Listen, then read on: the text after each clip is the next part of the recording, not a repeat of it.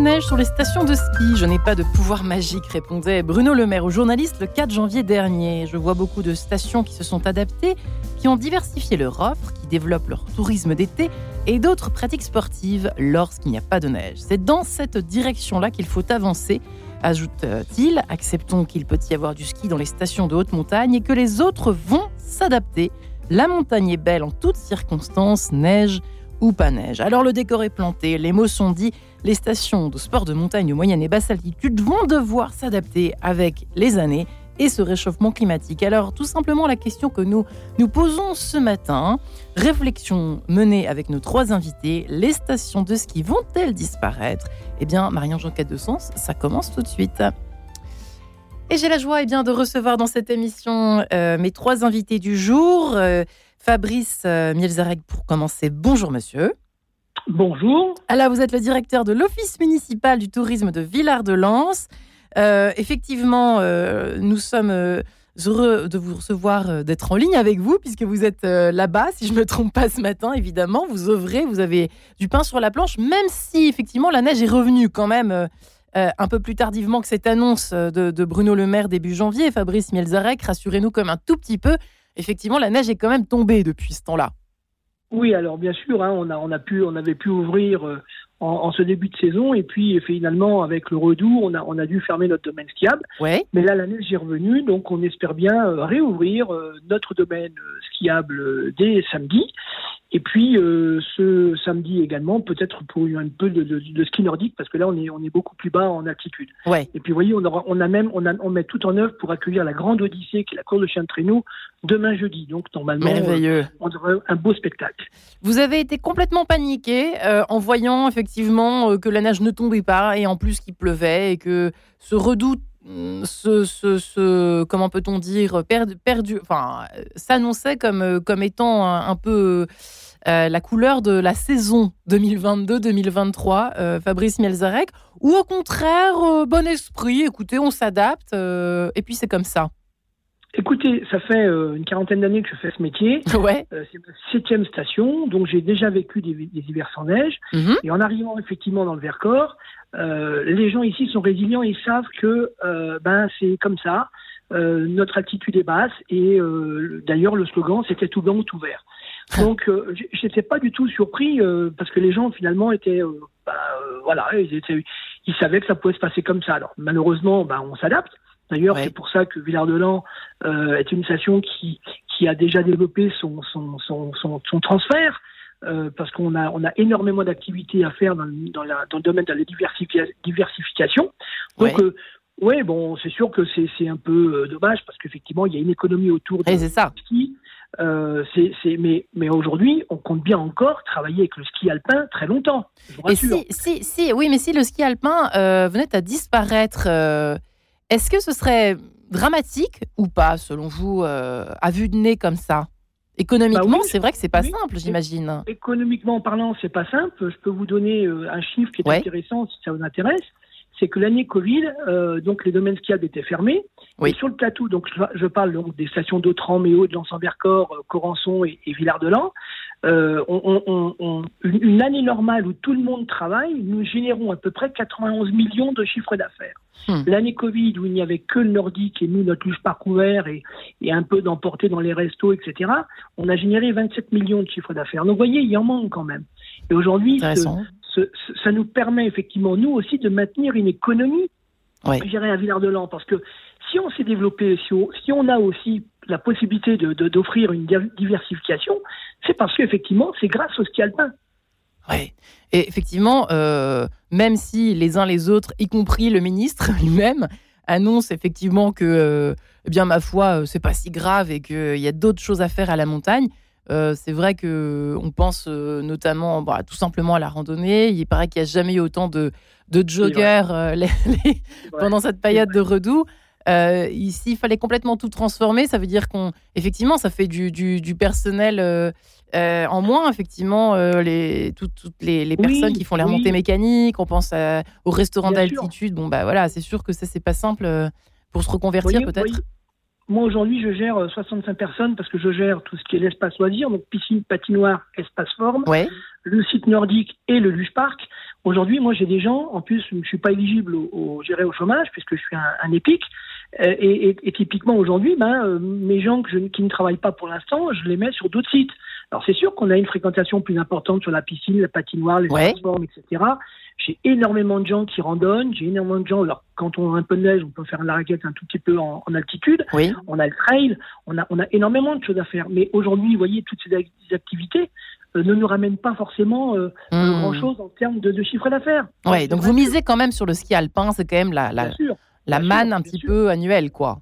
Si, bien si... sûr, et puis, et puis je vous cache pas qu'aujourd'hui, euh, les remontées mécaniques avec qui nous travaillons en étroite collaboration réfléchissent déjà à, supprimer certaines remontées mécaniques qui pourraient avoir doublon et puis monter les gens avec des paliers euh, plus hauts pour que, bah, effectivement, bah, même si on doit s'adapter et que la neige remonte, bah, on, aura cette possibilité de continuer à skier. Et puis la neige, euh, la neige, euh, comment peut-on dire Il y a aussi les possibilités de, jusqu'à un certain point, on l'imagine, on verra ça avec nos deux invités qui vont arriver dans quelques instants, Alexandre Molin et Guillaume Woznica, qui arrivent d'ailleurs dans ce studio maintenant. Bravo à lui, il a bravé les bouchons. Euh, effectivement, la, la, la, neige en garage, comme on dit vulgairement, euh, ça existe aussi. Effectivement, ça peut être une alternative, mais jusqu'à un certain point, Fabrice alors le, snow, ouais, alors le snow farming, oui, c'est une, une, alternative.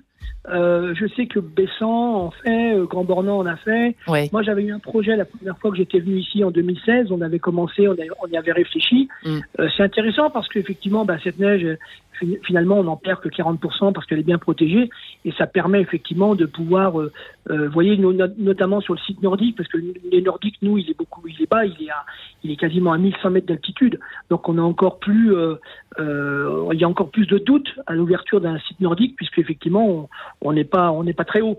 Mmh. Donc ça nous permettrait au moins de maintenir une boucle euh, sur on a un champ qu'on appelle le champ des Polonais. Euh, ça nous permettrait de maintenir une boucle sur le champ et puis de faire une petite boucle. Voilà. Donc c'est aujourd'hui d'offrir euh, une petite prestation en plus euh, aux clients, sachant qu'en plus le nordique, ça, pour le coup, c'est pas très cher parce que nous on vend le forfait 11 euros. Donc vous voyez, c'est pas, c'est pas, c'est pas, c'est pas très onéreux. Guillaume Woznica, vous êtes allé skier euh, cette année ou pas Pas encore. J'aurais dû y aller début janvier et puis j'ai reporté un petit peu. Mal barré, effectivement, au début janvier. Euh, ça, vous allez, vous, c'est quelque chose euh, pour vous pour commencer, comme vous débarquez effectivement dans cette émission. Je ne sais pas si vous avez pu nous écouter depuis le début. Il y a d'autres disciplines qui se sont développées avec ce redout. Va-t-il y en avoir une espèce de permanence On ne sait pas. Météorologiquement parlant, c'est vrai que c'est toujours une question qu'on vous pose. Évidemment, on ne sait rien de, de l'avenir, mais n'est-ce pas? Il y, a, il y, a eu déjà, comme l'a dit Fabrice Melzarek, dans le passé des hivers verts, oui, comme on dit à la montagne, n'est-ce mm -hmm. pas? Vous le confirmez ça? Tout à fait. Le dernier, je crois que c'était en 88-89. Euh, alors c'est vrai que c'est la variabilité du climat. En France, ouais. on a toujours, on, on, est dominé par un climat océanique, donc il y a forcément par moment euh, des périodes de douceur. Le problème, c'est qu'effectivement, on constate que ces périodes de douceur, non seulement elles sont de plus en plus fréquentes, ouais. et elles sont aussi de plus en plus intenses. On a battu euh, des dizaines de records au Nouvel An. On a eu le Nouvel An le plus doux jamais observé, et ça, ça plaide pas en la faveur des activités d'hiver à la ouais. montagne. Et c'est quelque chose euh, qui vous semble euh, par exemple, est-ce que les gens qui font du ski alpin vont avec plaisir se mettre par exemple au ski nordique, comme le précisait Fabrice Malzaret, qui, qui est une sorte euh, de petite variante, mais c'est pas les mêmes sensations. Mais est-ce que selon vous, euh, c'est une. Enfin, de toute façon, on n'a pas le choix à un moment donné, on va devoir oui. s'adapter. Voilà, J'ai envie ça. de vous dire, ça dépend. Si on a choisi une petite station située à des altitudes autour de 1000-1200 mètres. Là, nous parlons de Villard-de-Lans. Mais... Voilà, par mmh. exemple, là, on y va plus pour déjà une ambiance familiale. Ouais. On sait qu'il n'y aura pas énormément de pistes. On n'est pas sur les domaines euh, des Trois Vallées, par exemple, qui euh, sont, euh, quand on regroupe toutes les, exactement, les, les, plus grands domaines d'Europe ou voire du monde. Euh, donc là, on ne recherche pas les mêmes sensations. On va s'adapter, on va chercher d'autres activités parce qu'on sait qu'à ces altitudes-là, c'est pas un enneigement garanti à 100% du premier au dernier jour de la saison hivernale. Justement, c'est une question que se posent certainement nos auditeurs. Après, je reviens vers vous, promis, Fabrice. Euh, par exemple, Tignes, je, je, je, comptais sur vous pour nous répondre, effectivement, euh, Guillaume Woznica. Est-ce que, par exemple, à Tignes, il y aura toujours euh, du ski alpin parce que de la neige suffisamment de bonne qualité, etc. Oui, oui, parce oui. que les altitudes, euh, on monte à plus de 3000 mètres. Donc là, c'est dans les décennies à venir, il n'y a aucun Il n'y a aucun souci là. Il n'y a aucun souci. Sur le ski d'hiver, sur le ski d'été, on voit déjà des conséquences parce qu'il y a le glacier de Tignes hein, qui est à plus de 3500 mètres d'altitude. Et là, avec le recul euh, du euh, glacier, on l'a vu cette année, en été, ce n'est plus du tout sûr de pouvoir skier sur le glacier. Il avait ouvert le 18 juin, il a refermé dès le début du mois de juillet après les canicules du début de, de l'été. Donc là, en été, on voit aussi le changement climatique à l'œuvre. Donc du côté de Tignes, on va avoir des conséquences. En revanche, pour le ski alpin en hiver du côté de ces domaines situés à plus de 2500-3000 mètres d'altitude. Là, pour l'instant, il n'y a aucun risque. Non seulement on aura un enneigement euh, naturel suffisant, et puis ensuite, euh, les enneigeurs peuvent, euh, peuvent tourner beaucoup plus facilement qu'à des altitudes moyennes, voire basses. Mais par contre, si tout le monde se rue sur les trois vallées et des stations très élevées, les prix vont considérablement augmenter, Fabrice Mielzarek, pour le coup. Oui, vous avez raison. Je pense qu'effectivement, euh, ça sera peut-être encore plus élitiste et peut-être que le prix du forfait augmentera. Euh, par contre, je voulais juste revenir sur le nordique. Une chose intéressante parce que l'année Covid, justement, comme les gens pouvaient faire du nordique, nous, on a noté une, une augmentation très importante puisqu'on a quasiment doublé notre chiffre d'affaires cette année-là. Et on pensait euh, que l'année, que l'hiver d'après, on aurait peut-être une augmentation par rapport à un hiver normal de 15-20%. Et ouais. non, on a fait encore mieux. C'est-à-dire que les gens ont pris conscience, effectivement aussi, que le nordique, bah, c'était sympa, ça peut être une alternative au ski, mais aussi un complément. Parce qu'on a des gens, nous, à Villars, qui font maintenant beaucoup plus, enfin, qui, qui, qui, qui dans, leur, dans leur semaine, vont faire euh, trois jours, quatre jours d'alpin, et vont faire un jour, deux jours de nordique. Et d'ailleurs, la progression, elle est nette, parce que nous, euh, je peux vous parler peut-être pas sans l'inciter, mais une marque de, de, de, ski à qui on est, euh, de, de ski avec qui on est partenaire, euh, euh, voit l'augmentation du nordique, euh, mais qui, qui, qui, a deux chiffres, quoi. C'est important. Et aujourd'hui, on sent que les gens même achètent des vêtements, donc c'est-à-dire qu'ils vont continuer l'activité nordique. Donc c'est bien parce que ça veut dire qu'effectivement, bah, il a le vent en poupe. Et les remontées mécaniques avec qui on discutait encore il n'y a pas longtemps, imagine aussi peut-être de faire une boucle de nordique en altitude pour justement pouvoir ah, permettre. c'est intéressant, effectivement. Les, les, moments où on n'aura pas de, de, de, de, neige, je dirais, euh, où on ne pourra pas offrir la possibilité de skier en nordique à Villard-de-Lans, de le faire justement en altitude. On sent que le Covid, messieurs, a tout bouleversé une fois de plus sur ce terrain-là aussi, dans les mentalités. Est-ce que par exemple, alors je suis désolée, euh, je vous pose la question, moi je me suis fait les quatre ligaments croisés, je ne skie plus du tout, parce que je suis dégoûtée. Je suis désolée, parce que j'ai habité Grenoble quelques temps, tout le monde s'en fiche, mais peu importe, j'aimais beaucoup le ski, je me suis adaptée. Bon, Guillaume Voznica, est-ce que vous Est-ce que ça vous viendra à l'esprit de vous adapter, faire du ski nordique un petit peu, de de varier un petit peu vos pratiques sur place ou pas du tout depuis le Covid? Oui, c'est vrai que le Covid a changé euh, les habitudes. C'est vrai que l'année blanche pour le ski alpin, on avait la possibilité que de faire du ski euh, nordique, des randonnées, des raquettes. Donc ça, forcément, on s'y est adapté. Mais là encore, ça revient un petit peu à ce que je disais tout à l'heure quand on va dans des stations de moyenne et basse altitude, on s'y attend un peu. Quoi, exactement, c'est ça. Après, quand vous êtes sur des grands domaines avec plusieurs centaines de kilomètres de pistes de ski alpin, là, vous avez envie de rentabiliser votre forfait. Exactement, vous avez envie de dévaler les pistes et vous n'y allez pas pour la même chose, mais forcément, on s'adapte en fonction de la situation, en fonction du climat, en fonction euh, des contraintes sanitaires, comme ça peut être le cas il y a quelques années. Oui, alors nous serons en ligne dans quelques instants avec Alexandre Molin, justement, qui est le président euh, des domaines skiables de France, qui nous fera un petit peu le, le point un peu plus détaillé peut-être euh, différences, des, évolutions euh, entre les domaines skiables, les activités, etc. Euh, mais euh, j'aimerais bien que Fabrice Mielzrek nous fasse un petit peu rêver à ce moment précis de l'émission.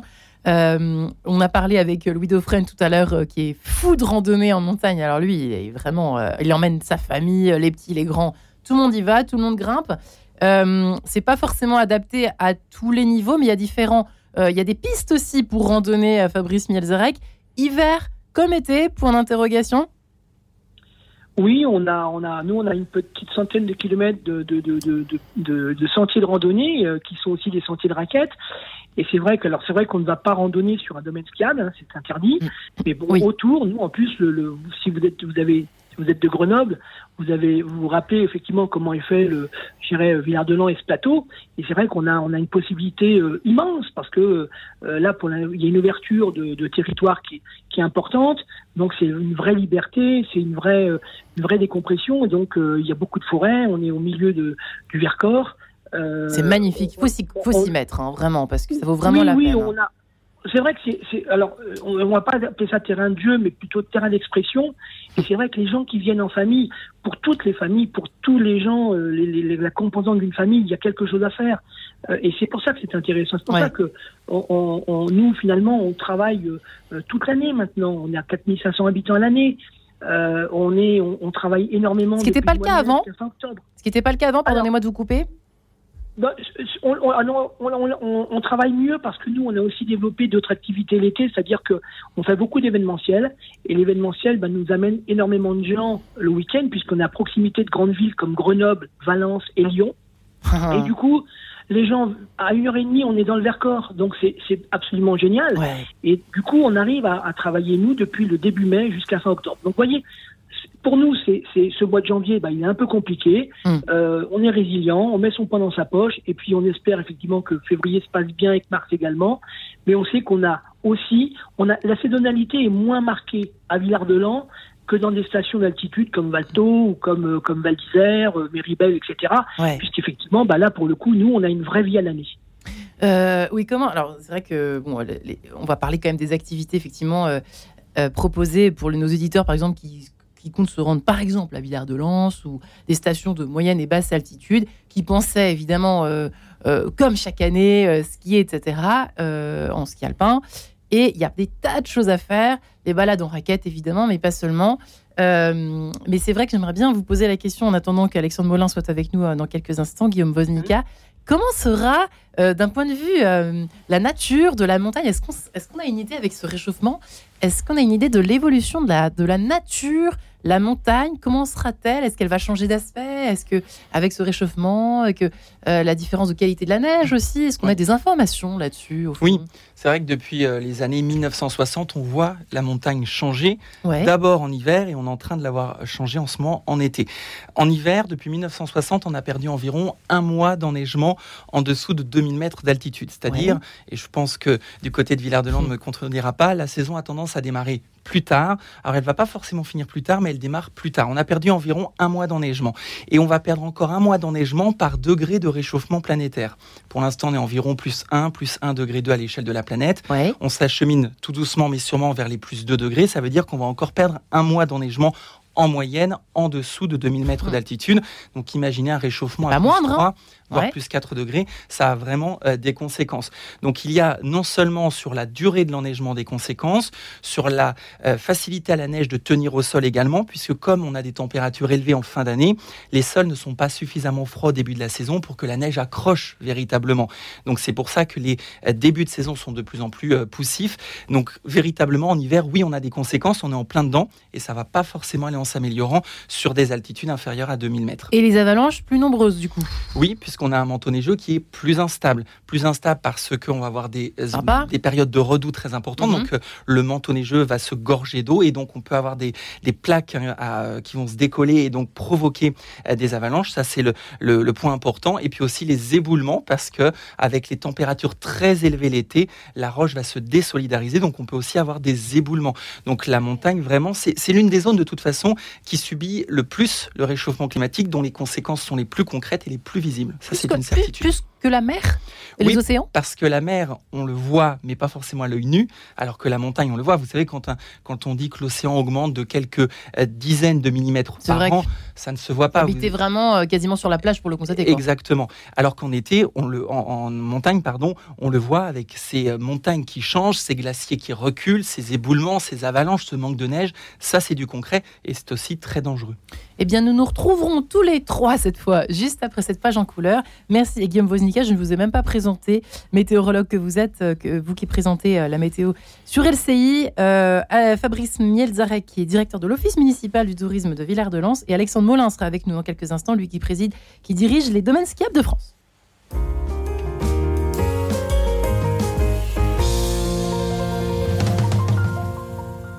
Tout doux, Vincent Bellotti.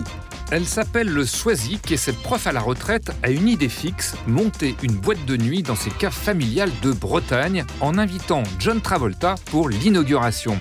C'est Disco Queen, un roman drôle et émouvant sur l'urgence à réaliser ses derniers rêves.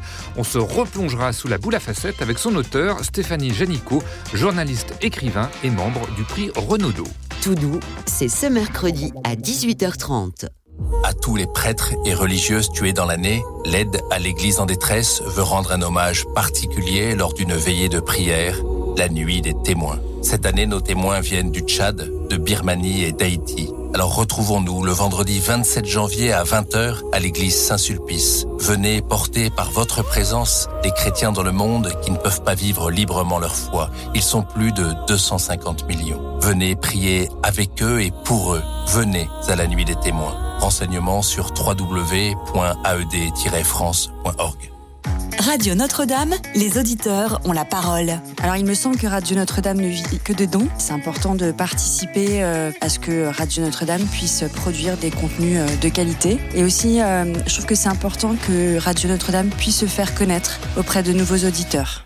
Pour soutenir Radio Notre-Dame, envoyez vos dons au 6 boulevard Edgar Quinet, Paris 14e ou rendez-vous sur www.radionotre-dame.com. Merci. quête de sens, Marie-Ange de Montesquieu. Et nous partons au ski, si on peut dire, puisque les stations de ski euh, vont disparaître peut-être euh, certaines d'entre elles, basse, moyenne altitude à très très très long terme, parce que Fabrice Mielzarek nous rassure quand même sur ce point. Euh, il reste quand même quelques semaines encore où on peut on peut encore skier de façon alpine, on peut le dire, mais on peut croiser effectivement cela avec des tas d'autres disciplines sportives à la montagne et autres activités. Guillaume Woznica est avec nous ce matin, météorologue qui présente la météo sur LCI, Alexandre Molin, président des domaines skiables de France, et Fabrice Mielzarek, directeur de l'Office municipal du tourisme de Villers-de-Lans. Alexandre Molin est enfin avec nous. Bonjour Alexandre. Bonjour. Bonjour monsieur, vous êtes euh, donc euh, à cheval sur tout ce qui se passe en France, sur toutes nos stations de ski, toutes confondues. Euh, je ne sais pas si vous avez pu entendre un petit peu ce qui s'est dit depuis le début de cette émission. On a vu effectivement que euh, certaines stations étaient plus impactées que d'autres, c'est pareil logique. Tinval d'Isère, il faudrait attendre plus d'années pour que vraiment on puisse plus du tout y skier, voire peut-être que ça arrivera jamais, on n'en sait rien. Euh, en tout cas, est-ce que vous trouvez depuis le début de, ce redout, au fond, donc décembre, début janvier, est-ce que dans l'ensemble, au fond, les domaines skiables se sont bien adaptés à cette situation climatique Pour commencer, Alexandre Molin. Alors, merci de, me donner la parole. Effectivement, nous sommes adaptés, mais nous adaptons depuis les années 70. Hein, c'est pas nouveau, entre guillemets, le changement. Et depuis, depuis la création des stations, on n'a pas arrêté de s'adapter aux besoins des clients, à la météo, aux conditions, et on continuera de cette manière-là. Aujourd'hui, je pense que nous sommes mieux armés qu'il y a 20 ans pour faire face et pour réagir et pour prendre conscience de, des limites et de où on peut aller. Je ne sais pas si Fabrice, quand il vous a parlé euh, des possibilités et des connaissances qu'on a aujourd'hui sur euh, l'évolution de notre modèle, station par station, on a la chance d'avoir des outils qui ont été créés par euh, les scientifiques qui contribuent au rapport du GIEC spécifique à la montagne, de Météo France et de l'IRSTEA, qui nous donnent un outil de prédiction locale pour savoir à quelle échéance nos stations sont viables. Ouais. Et donc, vous le disiez, Tim disait, on parle peut-être du siècle prochain, peut-être même jamais, parce que si on gagne la bataille du climat, c'est important. Alors attendez, on vous entend pas très bien, malheureusement, Alexandre Molin, il y a un petit, euh, je pense. Je suis en train, je suis désolé. Aïe aïe aïe, ouais. Écoutez, à la guerre comme à la guerre, si je puis dire. voilà. Aujourd'hui, ces, outils de prédiction vont nous permettre, station par station, de voir quelle échéance et jusqu'à quel point on peut continuer intelligemment à travailler et à faire vivre l'économie de nos territoires. Oui, effectivement, Guillaume Vosnica, vous me l'évoquiez hors, micro, hors antenne, euh, à l'instant. Euh, par exemple, avec cette histoire, vous nous avez expliqué, les, les, sols se réchauffent. Et résultat, euh, on a par exemple là un mois sur de, du maintien de la neige cette année, là, depuis que la neige vient de tomber, jusqu'à début février, ça c'est sûr, mais après, on n'en est pas sûr du tout. Oui, puisqu'on a hein ces épisodes de douceur parfois très intenses, c'est ça ce qu'on n'avait pas il y a 20, 30 ou 40 ans, ou qu'on avait vraiment de manière totalement exceptionnelle. Ça a tendance maintenant à devenir de moins en moins exceptionnel, de plus en plus fréquent. On l'a bien vu, hein, euh, le mois de décembre avait démarré absolument parfaitement pour les stations. Première quinzaine de décembre la plus froide depuis 2010 de la neige, mais pas trop. Mais en tout cas, cette neige, elle a tenu grâce au travail euh, des différents acteurs dans les stations de ski, grâce aux enneigeurs qui, sont venus en mettre une petite couche supplémentaire. Donc, on s'acheminait vers un début des vacances de Noël absolument superbe. Et puis il y a eu un renversement de situation assez incroyable puisque là on a eu cette période de douceur hors norme à partir du 18 décembre avec euh, un Noël au balcon, avec un nouvel an avec des températures dépassant les 20 degrés, 24 degrés dans le sud, c'était absolument incroyable, température digne parfois d'un mois de mai. Et puis là le mois de janvier, bah, c'est l'inverse, c'est-à-dire que la deuxième quinzaine de janvier s'annonce froide, voire très froide on a eu de la neige, ça continue de tomber. Donc là, on est tranquille jusqu'au début des vacances de février. Mais après, si on s'achemine à nouveau vers une période de très grande douceur. Avec la pluie, hein. avec la douceur, ça peut très vite se dégrader. On a perdu un peu cette tranquillité qu'on avait il y a 30 ou 40 ans en montagne. Quand on avait un bon enneigement, du froid au début de l'hiver, on était tranquille pour la saison, voire pour une grande partie de la saison. Aujourd'hui, c'est beaucoup moins le cas. Ouais, vous êtes d'accord, les, les, garçons, j'allais dire, qu'est-ce que je fais, ce qui m'arrive. Fabrique Melzarek, c'est vrai que c'est pas évident. Vous devez vous adapter tout le temps, en fait. Hein. Ben, on doit être, euh, on doit être, on doit réagir. Euh, on est un peu freestyle de temps en temps, mais bon, ça fait partie. C'est ça le ski. Et c'est ça qui est génial. Vous voyez, aujourd'hui, euh, on, on, accueille la dernière étape de la grande Odyssée. Ouais. elle devait se faire sur le site nordique. Finalement, ben, avec l'aide précieuse du domaine skiable, on va pouvoir la faire et la réaliser. En plus, au moment où je vous parle, il neige à gros flocons. Donc, ouais. imaginez que c'est super. C'est plutôt une bonne nouvelle. Donc aujourd'hui, ben, on fera cette dernière étape dans de bonnes conditions. Euh, et pour répondre à, tout à l'heure à ce que disait Alexandre, oui, c'est ce que disait. Les remontées mécaniques aujourd'hui, s'adaptent parce que euh, on sait s'adapter parce qu'il y, a, la technologie aussi. Hein, il, y a les, remontées mécaniques qui évoluent, il y a la neige de culture qui évolue. Tout évolue aujourd'hui. Euh, et c'est vrai que moi, avec la SEBLC, quand on en parle, euh, aujourd'hui, on a besoin effectivement de ce, ski alpin et on, fera effectivement tout ce qui est en notre possession pour euh, pour conserver effectivement euh, euh, la possibilité aux gens de pouvoir venir skier encore dans le Vercors longtemps. Et est-ce que les, les, les, je pose la question à Alexandre Molin. Je suis désolé de parler un peu sous, mais bon, malheureusement, on est obligé quand même d'évoquer cette question. Euh, les, forfaits, forcément, s'il faut des moyens euh, incroyablement techniques pour, euh, je sais pas, créer une nouvelle type de neige, il faut, si vous pour compenser ce manque de neige, je ne sais pas, et puis il y avait le manque à gagner également, les forfaits vont devenir exorbitants et surexorbitants avec les années. Comment vous allez faire pour quand même pas dégoûter non plus côté portefeuille les clients? Alors déjà, je tiens à vous rassurer, en France, les forfaits de ski sont les moins chers du monde. C'est vrai? Il n'y a pas, un, a pas un pays où les forfaits sont moins chers à taille de domaine égale par rapport à ce qu'on est capable de proposer en France. Deuxièmement, euh, la première station à avoir eu un vrai réseau de culture, c'est Villard-de-Lans, avec un visionnaire qui était euh, les frères Villiers, les deux fondateurs de la SEVLC justement, l'exploitant de de Villard-de-Lans. Aujourd'hui, on a adapté, on a retrouvé des économies afin de pouvoir offrir un produit qui soit garanti. Donc aujourd'hui, notre but c'est pas d'augmenter, c'est de savoir maintenir. Aujourd'hui, je pense que nous sommes au summum de ce que nous sommes capables de faire en termes de performance, de damage, de précision. Hmm. Et tout ce coup, on les a déjà absorbés dans le temps. Et puis, euh, des hivers sans neige, bah, on parlait de 30 ou 40 tout à l'heure, euh, monsieur dont j'ai pas retenu le nom de météorologue. Guillaume Vosnika. Bon, on va vous retrouver dans quelques instants, cher Alexandre. A catastrophique sans neige et a 89, 89. Oula il y a un éboulement dans le train de, d'Alexandre On dirait une espèce d'avalanche qui l'a englouti. C'est assez intéressant. Nous essayerons de le joindre dans quelques instants, de le rattraper euh, au vol, si je puis dire. Euh, Guillaume Woznicka, effectivement, euh, c'est, quand même oh, d'adaptation constante. Effectivement, on l'a vu. Euh, les, les, prix des forfaits, bon, effectivement, on a l'air assez compétitif quand même en France. Je sais pas comment, comment on se débrouille par rapport à nos amis. Ce sont des choix d'investissement. Italiens, etc. déjà, il y a beaucoup de concurrence en France. Ouais c'est vrai que la concurrence est rude entre les stations, donc euh, forcément on essaye de tirer les prix vers le bas.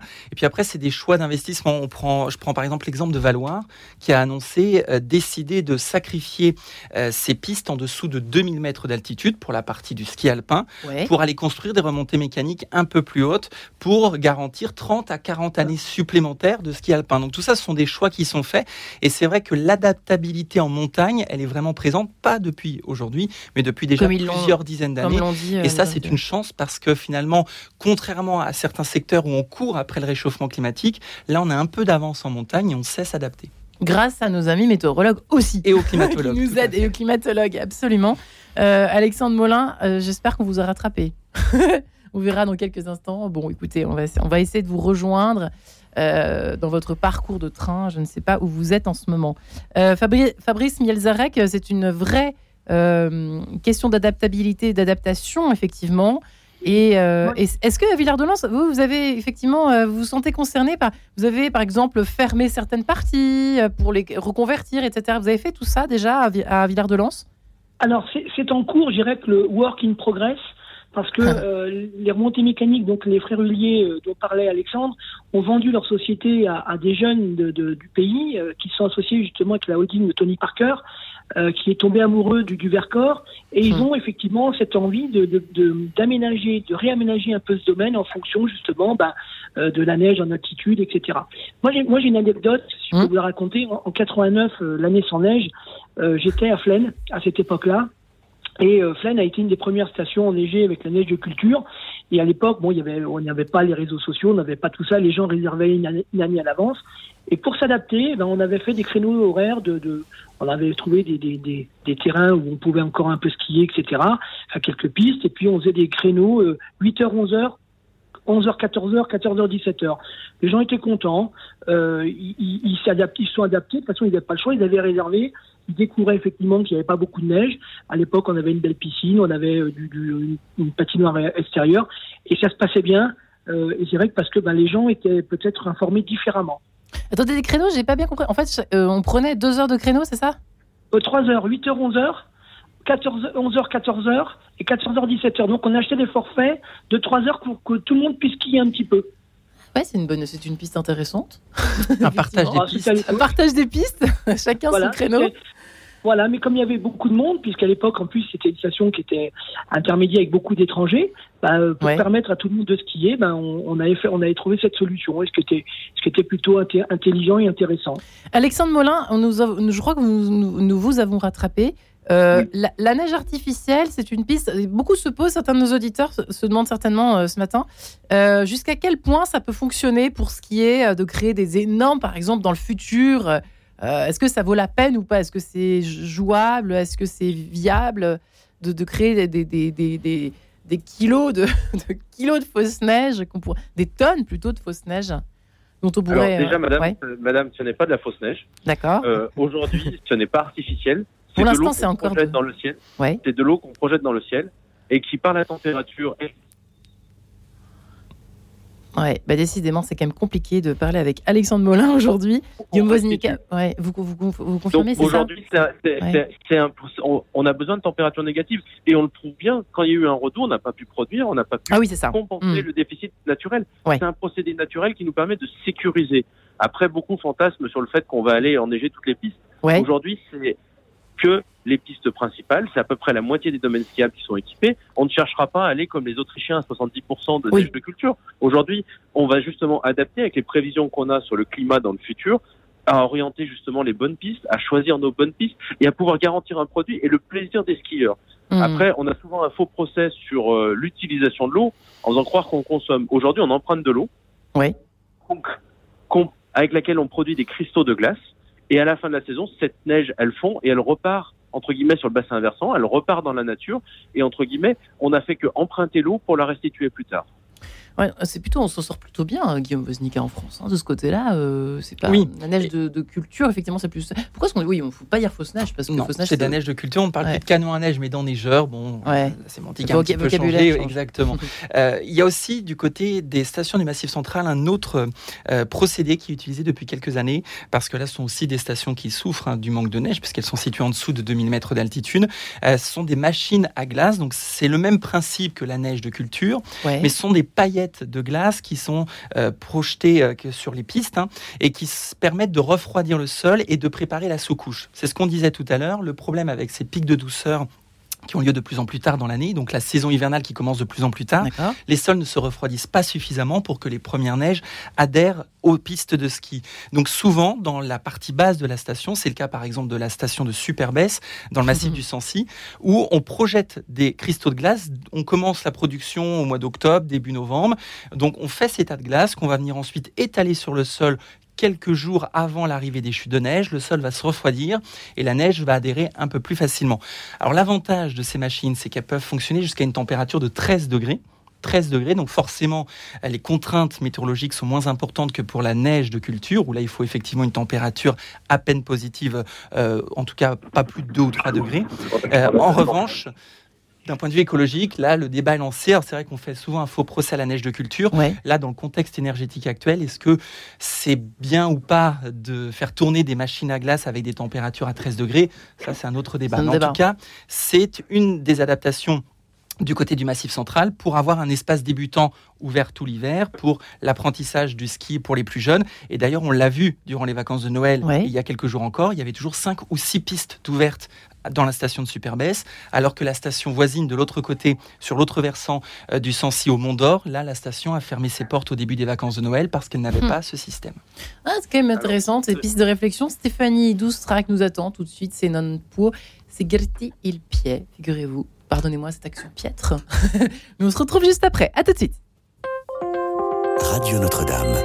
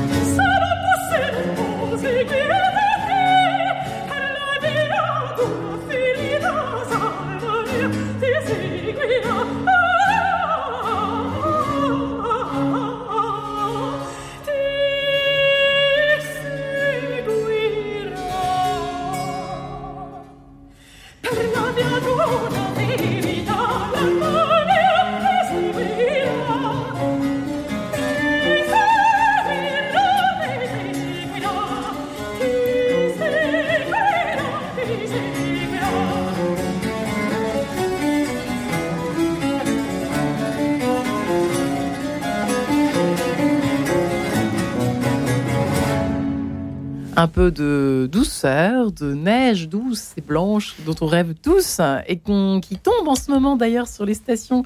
Euh, et c'est heureux, Guillaume Woznica, météorologue à LCI ce matin, Alexandre Molin, président des domaines skiables de France, et Fabrice Mielzarek, directeur de l'Office municipal du tourisme de Villard-de-Lans, sont avec nous ce matin. Les stations de ski vont-elles disparaître? C'est la question que nous posons. Comment, euh, si dans certains cas, oui, eh bien, euh, que faire? Comment s'adapter? On en parle depuis le début de cette émission. Et Dieu sait qu'il y en a des choses à faire et à voir. Reconnaissons que notre montagne est tellement belle en France et ailleurs, mais surtout en France. Euh, nos stations, des tas de choses euh, à nous proposer euh, visuellement euh, et pas que, sportivement également. Alexandre Molin, effectivement, vous êtes toujours avec nous. nous nous posions la question, figurez-vous, avec Guillaume Woznica à l'instant. On se demandait depuis combien de temps, depuis quelle date exactement, peut-être c'est une colle aussi pour vous, le ski existe, le ski alpin de façon généralisée existe au fond? Alors, on a vu les prémices du ski alpin, hein, qui étaient plutôt des gens qui remontaient avec des planches, et on retrouve des traces de plusieurs millénaires avec des utilisations de planches pour descendre la montagne ou se déplacer en montagne. Euh, L'organisation du ski, c'est euh, le début du siècle dernier. Euh, les premiers, ce qu'on pourrait vraiment appeler du ski organisé, ça a été Montgenèvre au départ, euh, début du 19e, du 20e siècle, pardon-moi. Et après, on a vu un essor euh, avant-guerre. Et puis après, vraiment une accélération du développement de la montagne avec le plan neige du général de Gaulle et du premier ministre Pompidou qui a eu pour vocation d'éviter l'exode rural de nos territoires où tout le monde fuyait parce qu'il n'y avait pas d'activité et les gens euh, partaient de leur territoire. Et avec cette activité, on a réussi à permettre à des gens de continuer à vivre sur leur territoire et d'acquérir un certain niveau euh, économique pour pouvoir y rester et même faire venir d'autres personnes et en faire pendant longtemps la première destination mondiale en termes de ski.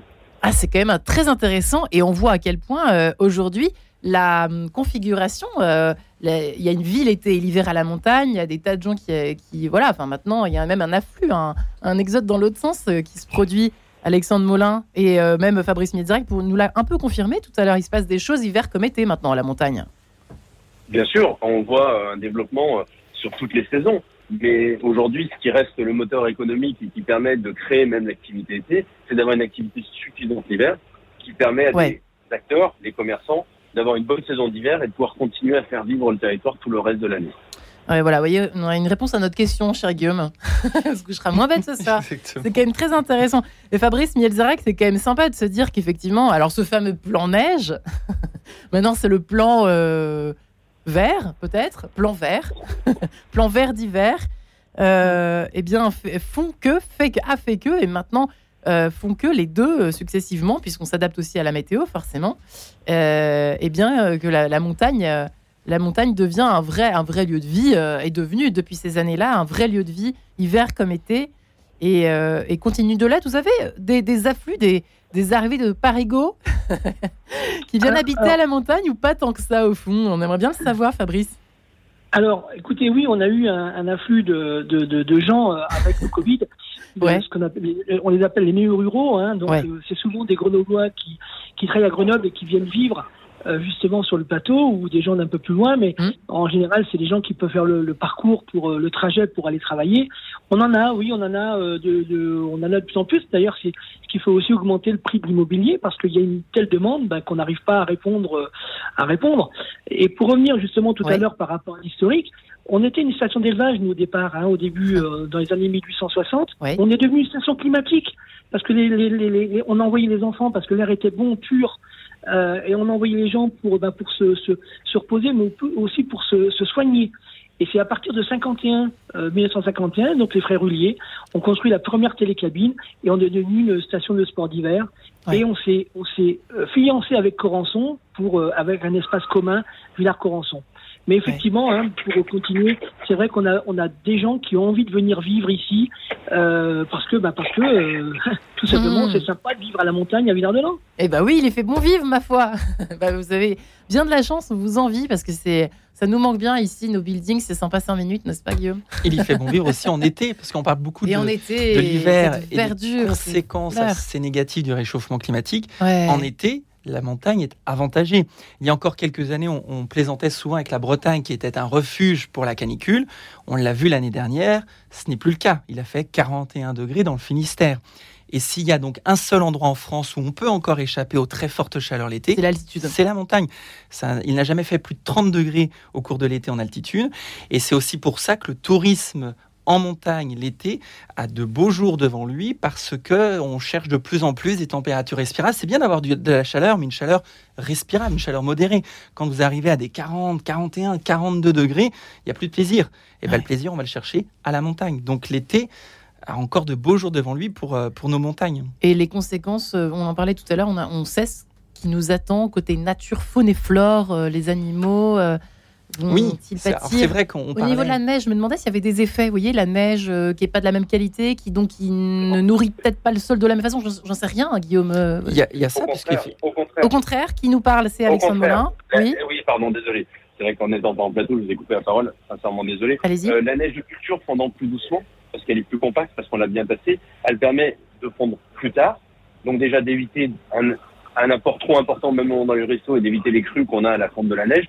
Et puis, le fait qu'elle fonde plus doucement, elle permet aussi de mieux pénétrer en sol et de mieux, entre guillemets, regorger les nappes phréatiques qui en ont bien besoin. C'est intéressant, Guillaume. Euh, oui, ça c'est vrai, c'est peut-être le seul, pardonnez-moi, le seul avantage de cette neige de, culture, mais c'est vrai, c'est vrai qu'elle comme elle est beaucoup plus compacte et tassée, on a euh, finalement des conséquences qui vont être plus euh, plus longues, avec euh, une eau qui pénètre plus longtemps dans le sol, qui va s'écouler plus lentement, et ça c'est plutôt bénéfique quand on voit que les précipitations sont de moins en moins nombreuses au printemps et qu'on se retrouve assez vite avec des nappes phréatiques qui ont besoin d'eau. Et c'est marrant, et sans impacter la biodiversité. Et sans impacter la biodiversité, parce qu'on a fait des études avec les chambres d'agriculture, et il y en a eu aussi en Suisse qui montre que malgré le retard qui est pris pour la pousse du foin, de l'herbe et des fleurs, puisqu'il y a eu plus d'eau, elles pousseront plus rapidement, donc il n'y a pas d'impact entre guillemets sur euh, la biodiversité de ce côté-là. Là, pour le coup, la randonnée a de longs, longs, longs jours et de longues, longues, longues décennies devant elle. Et ça, ma foi, très égoïstement, c'est une excellente nouvelle pour ma pomme. Merci. Effectivement, c'est drôle parce qu'on fait un retour. Euh, vous voyez, les, termes, c'est vrai qu'en vous écoutant les uns les autres, je pensais, euh, c'est vrai, aux termes qui étaient très à la mode à l'époque de nos anciens. Euh, on a la montagne, c'était pour se soigner, c'était pour être en meilleure santé, c'était les maladies pour lutter contre les maladies pulmonaires, etc. Euh, peut-être euh, y revient-on à, une, époque où on parle beaucoup de pollution, d'éco-anxiété? Est-ce que la montagne attire, messieurs, de plus en plus de personnes avides justement de d'air pur, de, une, espèce de tourisme sain, quoi. Je sais pas comment on pourrait dire, mais un côté, il y a un côté bien-être aussi dans la montagne, à la montagne maintenant, qui, est peut-être moins au bord de la mer, qui est peut-être saturé l'été et l'hiver et l'été la montagne, euh, bah, effectivement, on est, on est, on se sent plus euh, dans une atmosphère euh, pure, quoi. Bah, hein. c'est vrai que la plage, quoi. la plage, vous n'allez pas l'agrandir. Il y aura toujours autant de monde, avec quelques centimètres carrés de disponible ici ou là, alors que la montagne, c'est un espace à perte de vue, donc vous ne serez jamais les uns sur les autres. C'est vraiment le Covid qui a changé beaucoup de choses, parce que on a pris conscience que finalement, c'est bien d'avoir la ville et d'avoir tout à disposition à quelques minutes de marche, mais c'est bien aussi d'avoir un petit peu de recul, des espaces de grand air. Et puis aujourd'hui, avec le télétravail qui se développe, avec les télécommunications aussi, en montagne, on a une très bonne connexion. Il y a la fibre également en montagne. Et eh bien, on se rend compte que finalement, il y a aussi beaucoup, beaucoup d'avantages. Et puis, c'est vrai qu'au niveau de la qualité de l'air, euh, c'est un bâtiment. Il n'y a pas photo. Hein. Alors, c'est vrai que Gervin était saturé euh, l'été dernier. Euh, je ne sais pas si euh, on a encore tellement de GR en France dans Alexandre Molin et euh, Fabrice Mielzarek. J'imagine que là, il y, a quand même du boulot pour saturer les pistes, les pistes de randonnée, les chemins de randonnée de montagne. Dans le Vercors, il y a de quoi faire, par exemple. Oui, hein, il est vrai que nous, les gens, les gens viennent s'aérer, s'oxygéner et, prendre l'air, hein, et, même aussi, ben, pour certains encore, peut-être respirer mieux. et on a des espaces tellement immenses qu'aujourd'hui, alors c'est vrai qu'on on va pas partout l'été. Hein. L'été, on est, on est sur un parc naturel régional du Vercors. Donc aujourd'hui, on fait attention aussi à ça. C'est-à-dire que on essaie de, de sensibiliser les gens, j'irais justement à, à, à, la façon dont ils vont pratiquer la montagne l'été, mais on, on, on essaie même des fois d'orienter les gens à des endroits où il y a moins de monde. Euh, c'est un peu notre nouvelle politique parce qu'effectivement, bah, on est victime du succès et on a énormément de monde qui monte justement de ces grandes villes où, euh, où bah, l'air est peut-être un peu plus pollué. Et nous, c'est bien mieux. Et c'est vrai qu'aujourd'hui, bah, on, on, on, on, se, on se dit un peu station climatique aussi parce que les gens viennent aussi pour ça, pour, pour respirer, pour le bien-être mental.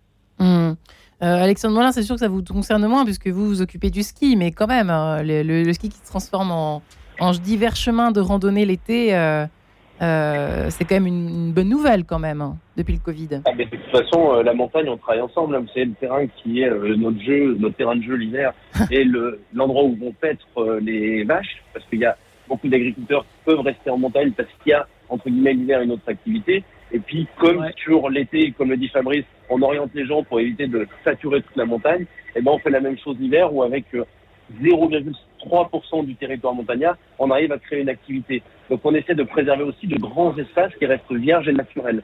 Donc l'été comme l'hiver, il y a un travail de d'éviter que tout soit saturé en montagne et de concentrer à des moments sur certains endroits pour éviter, pour laisser en repos le reste de la nature. Oui, c'est important. Ah oui, effectivement, effectivement, il ne faut pas non plus que les, les afflux de randonneurs euh, euh, tout content de découvrir un, espace euh, vierge, un espace euh, un peu plus sauvage qu'en ville, n'abîme, n'esquinte en fait effectivement la nature qu'il c'est toujours la contrepartie d'un succès. C'est vrai qu'il faut effectivement euh, euh, essayer de contenir toute cette foule, euh, mais de même que durant les périodes. Il faut que les vaches s'y retrouvent, il faut que les, que les fleurs s'y retrouvent. On le voit durant les périodes de canicule, ça devient compliqué d'aller se baigner dans des lacs de montagne parce qu'il y a une telle affluence de ces gens des villes, dans les vallées, dans les plaines, qui souffrent de la chaleur et qui montent en altitude. pollue à force, c'est ça bah, et, effectivement, il y a aussi des risques de pollution, parce qu'il y en a qui respectent la nature, mais il y en a aussi malheureusement qui ne la respectent pas, malgré tous les efforts qui sont fait par euh, bah, les offices de tourisme,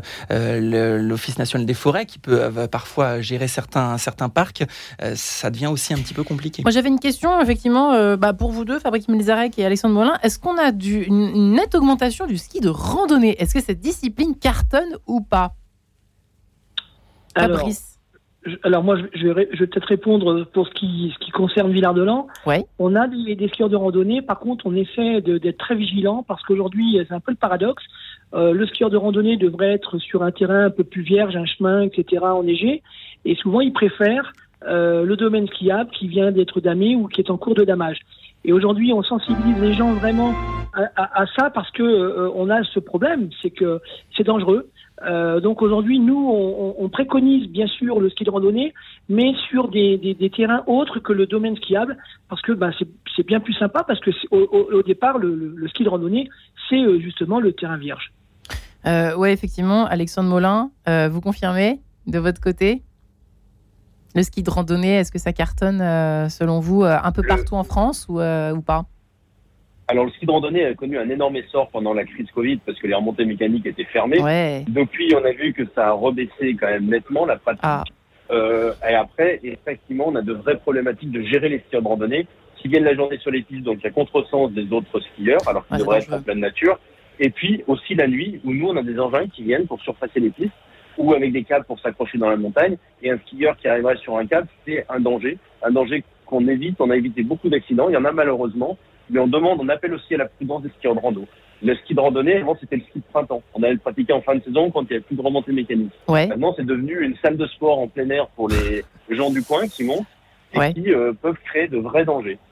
Ouais, merci de l'avoir précisé, effectivement. Euh, Guillaume Woznica, le ski de rando, c'est votre truc Bah, c'est vrai qu'on communique beaucoup plus dessus depuis le Covid. Hein, Je parle des fou, bulletins hein météo à la télévision. C'est En vrai tout que- cas, à Paris, euh, tout le monde en parle hein, du ski de rando. c'est vrai. maintenant. Et avant, on parlait beaucoup du ski alpin. On parlait du nombre de pistes ouvertes pour la journée. Maintenant, on parle aussi de, euh, de, de la distance en kilomètres euh, que l'on peut parcourir en ski alpin, mais aussi en ski de randonnée, en randonnée raquette, etc. Parce que ça a pris une, une part plus importante depuis le Covid. Alors, C'est vrai que ça a baissé après, avec la réouverture hein, des, des remontées mécaniques la, la saison physique, hein, suivante. même. C'est physique, mais euh, c'est vrai que ça, ça fonctionne beaucoup plus. Ouais. En revanche, il y a ces dangers euh, euh, qu'Alexandre euh, évoquait, c'est vrai qu'ils sont aussi importants. Alors, pour terminer l'émission, j'aimerais bien qu'on se mette d'accord sur, pour toutes les personnes qui nous écoutent, en, en particulier, je pense aux familles euh, qui s'apprêtent à partir en février euh, pour euh, aller skier, mais pas que. Je voudrais qu'on fasse un peu le tour des activités qu'on connaîtrait pas forcément à pratiquer à- en février et à Pâques. Euh, qui veut commencer? Euh, Fabrice Mielzarek. Allez-y. Bah écoutez, donc, bien sûr, euh, le ski alpin sous toutes ses formes, le ski nordique, bien sûr. Après, euh, il y a de la raquette, il y a de la randonnée à pied, il y a du trail. On a des parcours de- de- de- d'orientation également. Euh, le parapente. Ouais. Et après, j'ai des activités indoor. Euh, en, bien sûr, du vélo. Hein, on peut faire avec euh, le vélo et la grosse route, donc j'ai oublié le nom, le, pas le gravel, mais le, le fat bike. Et puis, euh, moi, j'ai une belle piscine, une belle patinoire, j'ai un espace fort, j'ai un bowling, j'ai un casino. Ça donne voilà. envie, hein J'ai- Oh, oh là là. J'ai tout ça, j'ai tout ça. Et puis, et puis aussi, il y a aussi un tissu de, de, de, de commerçants où on peut faire du shopping, puisque effectivement, le fait d'avoir 4500 habitants, ben, on a une diversité de de- d'offres aussi de magasins. Donc, c'est pas inintéressant. Eh bien, tous à Villard-de-Lans en février, hein, moi je crois. Alexandre Molin, en tout cas, ça donne bien envie tout ça, ça donne l'eau à la bouche. Alexandre Molin, très rapidement, effectivement. Et est-ce que, est Oui, que Fabrice a je, oublié des je choses vous invite. Je vous invite aussi à découvrir euh, les gens qui font le domaine skiable et qui font la montagne. Waouh. C'est-à-dire, de- de- il y a souvent des possibilités d'aller découvrir quel est le métier du dameur, quel est le métier du conducteur de remontée mécanique, quel est le métier du pisteur. Et Ouais. puis de voir aussi beaucoup sont agriculteurs, d'aller voir leur ferme et de voir que la ferme est interdépendante du domaine skiable et que s'il n'y a plus l'activité neige, ben, on perdra aussi nos agriculteurs qui entretiennent la montagne. Eh ben, c'est merveilleux, Connaître connaître un peu mieux la montagne au travers de ses habitants et des gens qui y travaillent. Eh ben, c'est merveilleusement présenté. Merci beaucoup, Alexandre Molin, Fabrice Mielzarek de Villard-de-Lans. Et merci, Guillaume Woznica d'LCI. Vous avez des choses à faire en famille, vous. Retrouvez le podcast de cette émission sur le www.radionotre-dame.com.